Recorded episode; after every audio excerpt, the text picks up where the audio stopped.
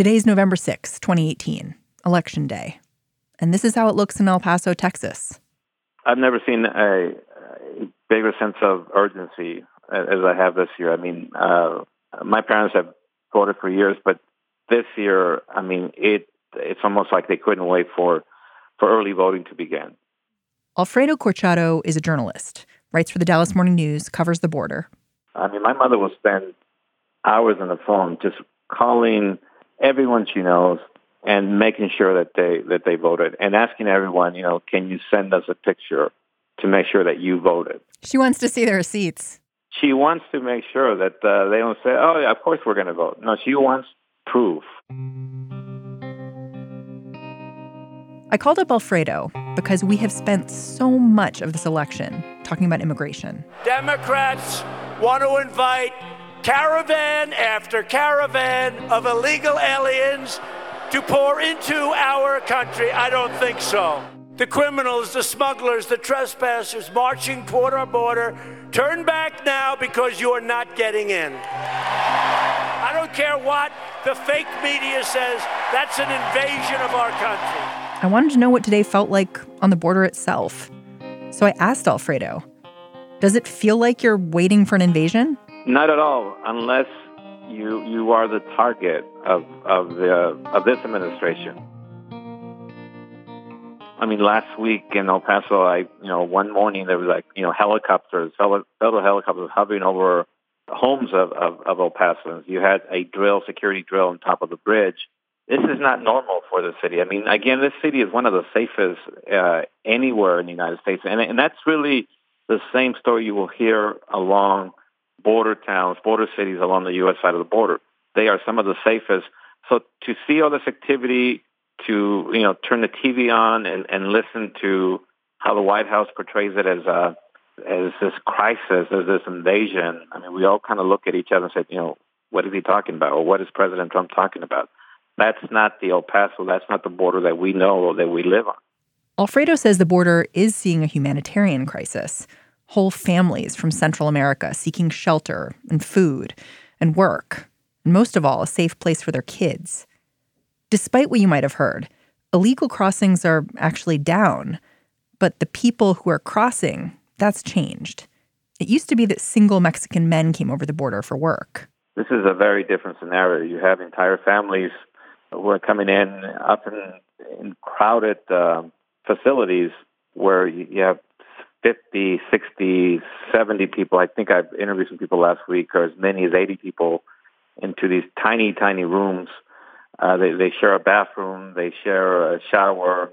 It's been something that uh, that's overwhelmed many of the NGOs, many of the shelters, to the point where last week um, some of them were just being dropped off by the government instead of being processed or instead of helping them find flights or reconnect them with families in the United States they're dropping them off at uh, Greyhound buses in downtown El Paso. El Paso is home to Beto O'Rourke. It's one of the bluer counties in Texas. Many of Texas's border counties are blue, actually. And Alfredo has a very personal take on this immigration rhetoric. He's a former migrant farm worker, the son of Mexican immigrants himself. When Trump got elected, Alfredo's parents questioned a lot of things, including whether staying in the United States was such a good idea. But for Alfredo and his parents, El Paso turned out to be the perfect place to settle down after leaving California. It was always interesting when they when we lived in the San Joaquin Valley. El Paso was the place they wanted to be because it was a place that you didn't really have to choose between one side or the other. I mean, you were there. It's it's almost like a third country.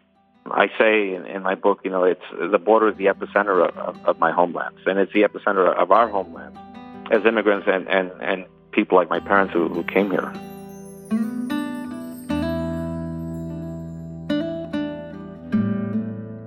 And I keep trying to remind my mother that uh, that the values of this country, that the beliefs of this country, are still there, and that they will they are bigger than the moment that we that we live in today. Alfredo knows that as a voter in a border town, his vote, his family's vote, and the vote of everyone else in his little blue county, it matters just a little bit more today than maybe it ever has. If, if we don't care, if we don't give a damn, I mean, no one else will. We have to go out there, regardless whether you're Republican or, or independent or Democrat, you have to vote. I'm Mary Harris. You're listening to What Next? Today on the show, we're going to give you bite sized takes on the election from around the country. We're going to try to shift your perspective, give you new ways of looking at what these midterms are all about. But we're going to start with the view from a TV studio. Spoiler alert election reporters are expecting it's going to be a long night. Stay with us.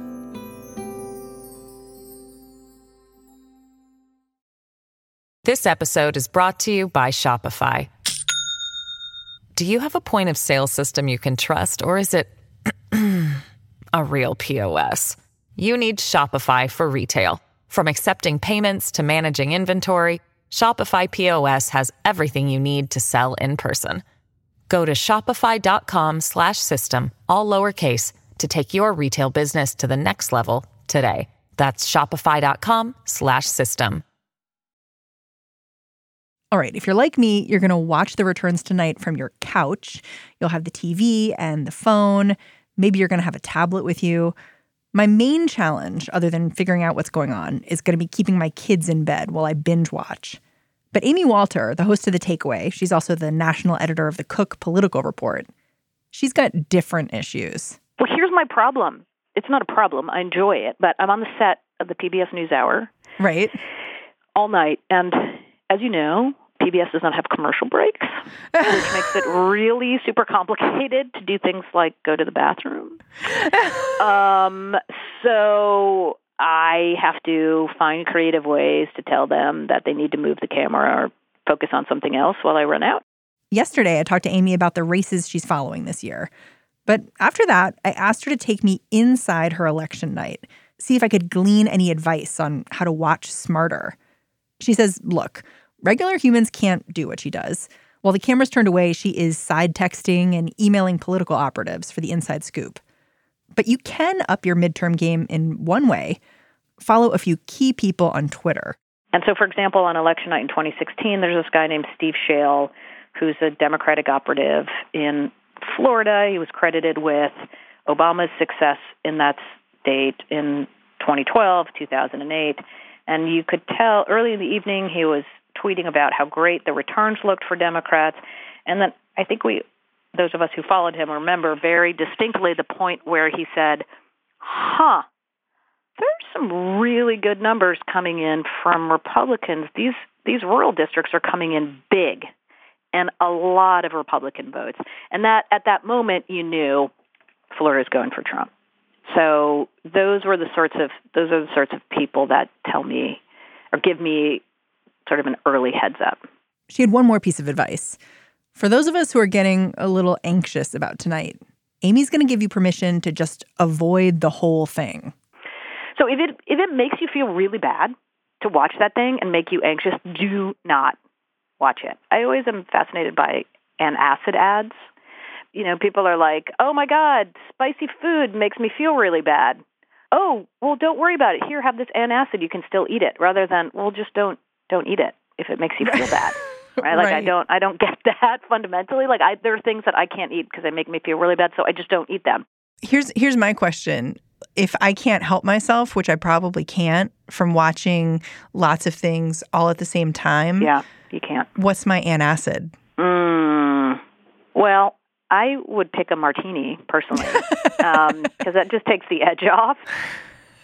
So my takeaway here is watch Amy Walter on PBS. Thank you. Excellent. Th- uh, um, that is number one. Number one, maybe follow a few people on Twitter mm-hmm. and like prepare for a snowstorm, basically. Like get some bread and milk and settle in.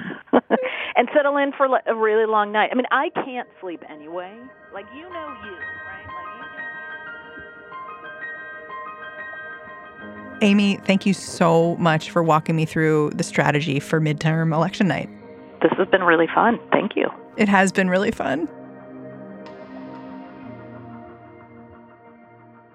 My name is Molly Olmstead, and I write for Slate.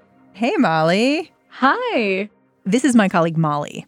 She says tonight, when she's watching the returns, there's this one constituency she's going to be looking out for teachers. Take a look at this sea of red 50,000 teachers. These legislators in these buildings have said you're selfish. Are you selfish? Teachers' strikes and walkouts have been spreading from West Virginia to Arizona. You probably remember the wave of teacher strikes around the country earlier this year. It was activism that spread from West Virginia to Oklahoma, from Arizona to Kentucky. My understanding was that people really woke up to how big education could be as an issue in the state. And it seemed like there was this huge victory and this sort of absolutely unprecedented wave of teacher strikes and walkouts. It turns out months later, those teachers are still agitating. And in some of today's races, they might actually decide who wins and who loses. The sort of most glamorous part of it is the teachers running for office, because you do have unprecedented numbers in some states of teachers who signed up. You have these teachers getting out and they're canvassing, they're trying to push ballot initiatives. In some of these places, I've heard that teachers before this were considered apolitical, or a lot of them were very conservative because they were just like, you know, voting the way that their friends and family do. And so it was a bit of a political awakening. And what are they looking for? Well, I think most of the time they're trying to get Democratic candidates in, although you do have some Republicans who are just like pro education in general because they want to get more funding. Is this kind of organization unusual? Yes. Well, according to labor historians I spoke to, most of the history of labor in public education in the country is more city and district based. So, for the first time ever, you have these mass statewide strikes all happening pretty much at the same time. West Virginia, they started it off. Kentucky, Arizona, we have it in Colorado. It was huge. You focus a lot of your reporting on Arizona. Why do you want to do that?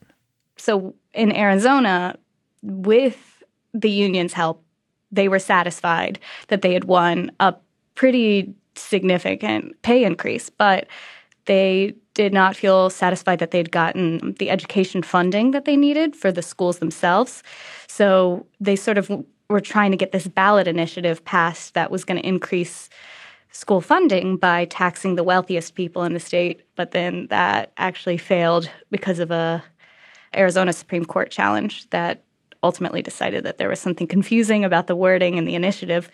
So they're having to go after funding through traditional elections, which is getting education friendly candidates who are going to try and win more funding for them. And what I love about this story is that the teachers just kind of kept presenting themselves in Arizona. Like people would come out and say, "Oh, you're being co-opted by the Democrats," and but they would just keep coming back and they started this movement. They called it Red for Ed, right?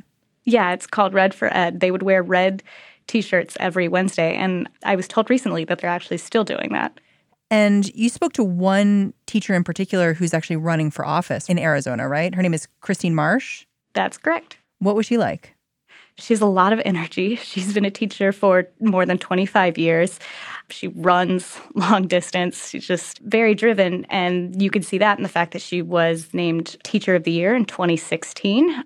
Hmm. People are really seeing her as this major education candidate, someone who could contribute to the flipping of the Arizona State Senate. And she's a Democrat? And she is a Democrat. Almost all the teachers running for office are running as Democrats. How many Democrats are in the Senate right now? Do you know? Well, it's actually so the House is not the math that goes against the Democrats in the Arizona State House, but in the Senate, it works in their favor in that it's actually very close. So if she wins her seat and another Democrat wins, they will have tied it up. And then if they win three seats, which is possible, they'll have flipped the Senate. On election night, what's going to be going through your mind? What's your question going to be as you watch these races come in?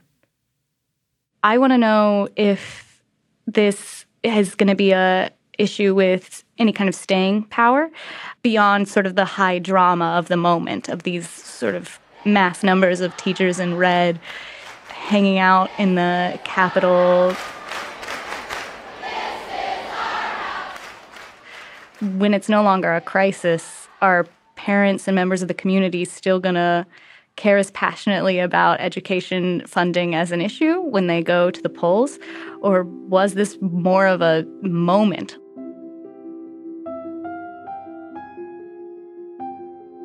Molly, thank you so much. No problem. I enjoyed it. This episode is brought to you by Discover. When it comes to your finances, Discover wants you to know they are the credit card that is always there for you. With 24 7 US based live customer service, everyone has the option to talk to a real person anytime, day or night. Yep, that means no more waiting for quote normal business hours just to get a hold of someone. We are talking real service from real people whenever you need it. Get the customer service you deserve with Discover. Limitations apply. See terms at discover.com/slash credit card. Dr. Johnson? Hi, Mary Harris. How are you? I am happy as a clam. How about yourself? what's what's lighting you up today? Uh, I am I am lit up by the never-ending joy that comes from watching democracy in action and or attempts to stop democracy in action, which is the case in Georgia, where I am right now. But that's that's got me excited and pumped this morning. Jason Johnson writes for The Root. He teaches at Morgan State University. You might have seen him in his capacity as an MSNBC contributor. And we connected this morning from his hotel room in Atlanta, Georgia. Jason has been covering the governor's race down there for a while. Democrat Stacey Abrams, who could be the first black woman governor in the United States, versus Republican Secretary of State Brian Kemp. Jason used to live in Atlanta, so he was kind of happy to make the trip. Yeah, it's also got really, really good wings at Sweet Auburn Barbecue. So I wanted to talk to Jason because we have all been talking so much about white voters. Sometimes folks call them suburban voters or rural voters. And Jason says, look, those voters are important, but this election day is about way more than that. So here's the thing people are motivated to vote when they believe that there's somebody who's running who will directly impact what's happening in their lives. That's how it works. And so I've never really believed in this whole we got to get working class white voters. First off, that's that's just garbage. Um, you know, America's going to be saved by white women in the suburbs. That's just garbage too. America ends up being saved, quote unquote, or elections end up being won by going to underserved people and convincing them that you will do something. So, for example, you look at somebody like Stacey Abrams in Georgia. She goes to rural Georgia and she says, "Hey, you realize that we have like 15 counties that don't have OBGYNs. Mm. I mean, there there are literally rural counties in Georgia that don't have hospitals, that don't have places that are less than 40 minutes away. And she comes and she says, "I see you." Exactly. I see you and I will fix this problem. And guess what? It doesn't matter what color you are. Most people are going to say, "Yeah, it really really stinks that I can't get you know, basic prenatal care without having to drive 90 minutes to the nearest county or the nearest city. So that's why I think in some instances, we'll see the results today, that's why Democrats have been able to be effective. Because when you talk about something like health care and rural hospitals, everybody cares. But I feel like whenever we talk about this, like we talk about going after one particular group of people and then sort of letting the other group of people fall to the side. I mean, you talked a little bit about Claire McCaskill in Missouri. We saw yeah. Trump there last night. Obviously, this is a big race where he really wants Josh Hawley, the Republican um, competitor, to win. Mm-hmm. But you've said, listen, what she's doing is she's paying attention to one side of this race, but not the other. Well, see, an effective politician knows how to pat their head and rub their tummy, right? So in Claire McCaskill's case, look, she has spent roughly the last four years trying to play the middle. A lot of Democrats have tried to play the middle, but you do that when you think that that's your only way of being successful. The narrative that that Democrats were excluding or ignoring black people or Latino people in favor of working class white voters or or Trump voters or whatever. There's some truth to that, but it really wasn't so much about messaging, it was about money. Mm. It's not that Jon Ossoff didn't talk to black people in Georgia 6. It's that for all the 15 million zillion dollars that they spent in Georgia 6 in that special election last year, very little of that money went to people who were actually prepared for and had a history in turning out anything other than white voters. Hmm. And that's where a lot of these changes are going to be happening probably after these midterms because the stranglehold of a Democratic polling and get out the vote elite is probably going to be broken in some of these states. You see, it's going to be broken basically because folks will realize how narrow their perspective was.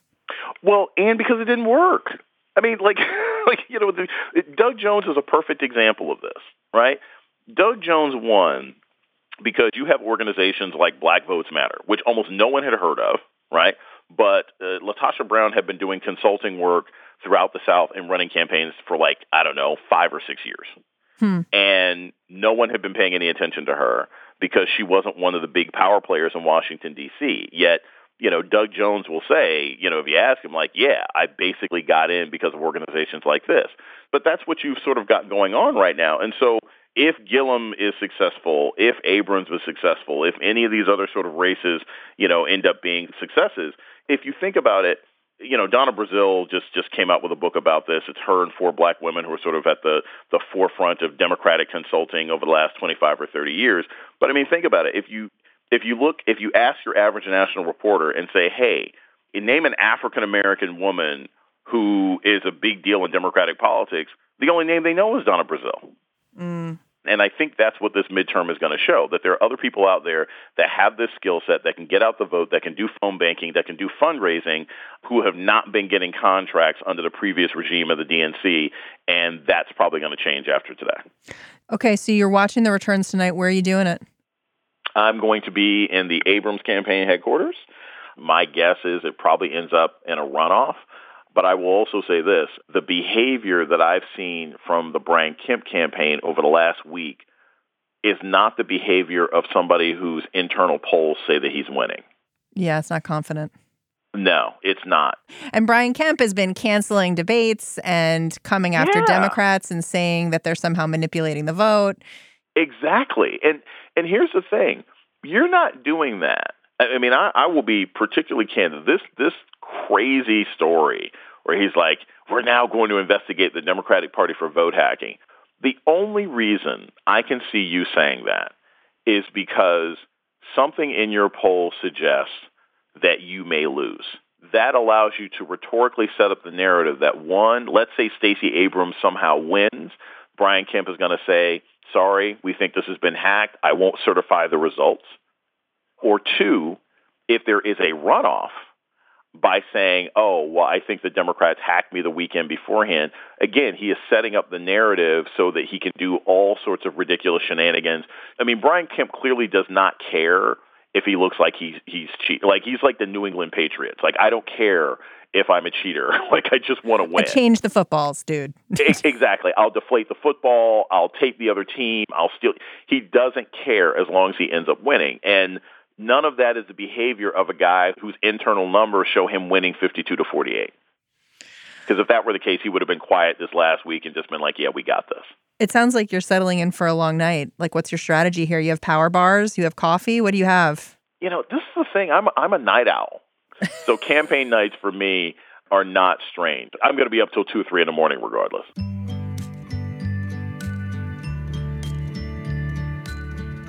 Thank you so much for telling me more about what's going on, Jason Johnson. I just learned a whole lot. Thank you. Thank you so much. I appreciate it. I want to go back to the border, to Alfredo Corchado, who we talked to at the top of the show. His family felt so much urgency about voting this year, but there was something else too. You have this picture that you posted from when you voted. Your dad and your mom, they look serious too. They look so serious. In this picture, Alfredo's dad is in a cowboy hat and a leather jacket. His mom is giving a thumbs up, but Alfredo is the only one smiling. I mean, it was a sense of determination. Uh, I remember we we arrived and there was a you know there was a small little line, which is something really unusual. You don't see lines in El Paso. Small little line. My mother did not want to take off her shirt. She had a blue Beto shirt on and it wasn't until we walked inside that uh, they said, you know, you, you can't have the shirt on. So I put my little fleece over her, and we walked out, and I could see there was like a real sense of relief in my mother and then my father. But then there was a, this this real joy when they looked around, and that small little line had had grown, you know, big big part of the mall, and it was something you had never seen. And and she just kind of smiled. Over the last couple of weeks, Alfredo's family's been swapping photos like this one over text message, urging each other to vote. This is serious. We have to have a say so what this country will look like and be like tomorrow. No more standing on the sidelines. During the last midterm election, the majority of Americans stayed on the sidelines. Just 37% of eligible voters showed up to cast a ballot. And if there's one good thing about this midterm season, it's that that number is likely to change. One more thing before we go. When I talked to Amy Walter, she actually gave me a list of people to follow on my second screen while I watch the returns tonight. Folks are going to know what's happening way before I do. You can get that whole list by going to Twitter and finding me. I'm at Mary's desk. And that picture of Alfredo Corchado with his parents after voting, you can see that there too. For Election Day, that's the show. What Next is in its last two weeks of piloting. You can find us on Apple Podcasts. You can leave a review there. Let us know what you think. It also helps other people find us. So we'd love it if you did it. What Next is hosted by me, Mary Harris, produced by Mary Wilson and Jason DeLeon. Our engineer is Terrence Bernardo. Thanks to all of my colleagues at Slate. They are getting ready for a late night tonight. They're going to be parsing all these election results, telling you what they mean, so stay tuned. Talk to you tomorrow. This episode is brought to you by Shopify. Do you have a point of sale system you can trust, or is it a real POS? You need Shopify for retail. From accepting payments to managing inventory, Shopify POS has everything you need to sell in person. Go to shopify.com/system all lowercase to take your retail business to the next level today. That's shopify.com/system. This is the story of the one. As a maintenance engineer, he hears things differently. To the untrained ear, everything on his shop floor might sound fine, but he can hear gears grinding or a belt slipping. So he steps in to fix the problem at hand before it gets out of hand. And he knows Grainger's got the right product he needs to get the job done, which is music to his ears. Call, clickgrainger.com, or just stop by. Granger, for the ones who get it done.